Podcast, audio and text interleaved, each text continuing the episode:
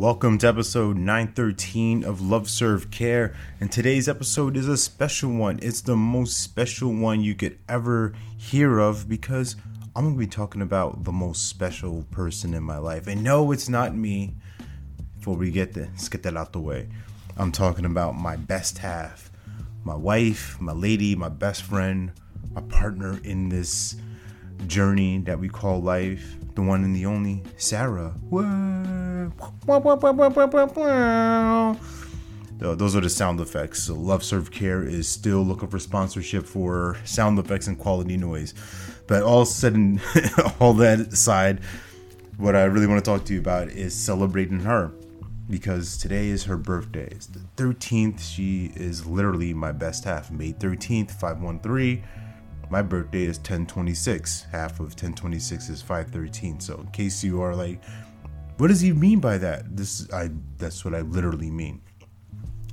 And she is someone who is fantastic.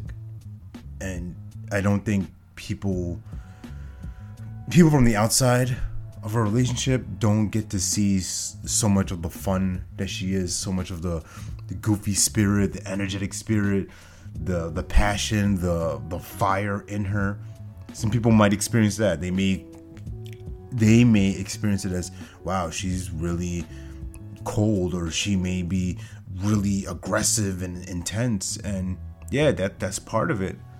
But you can't just enjoy the bread as a whole, right? You got to enjoy it all. You got to enjoy the crust, you got to enjoy the crumbs too because it's all these ingredients, all these pieces that make up her what people miss is her lovingness. People miss her thoughtfulness. She's the most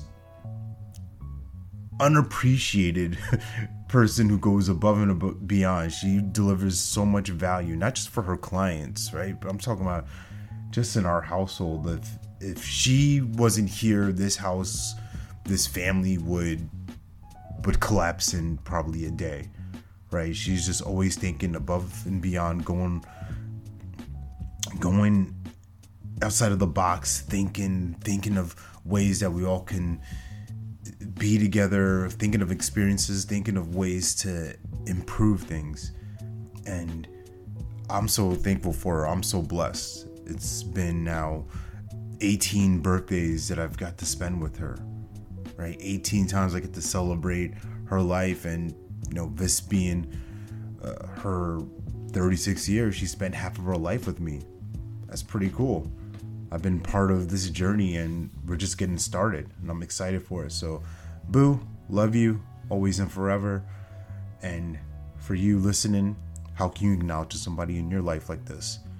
Remember, you're born to live your life in abundance. You're the master of your future. You control your freedom, and you have complete dominance of your thoughts, your emotions, and your habits. Take care. God bless. Stay blessed.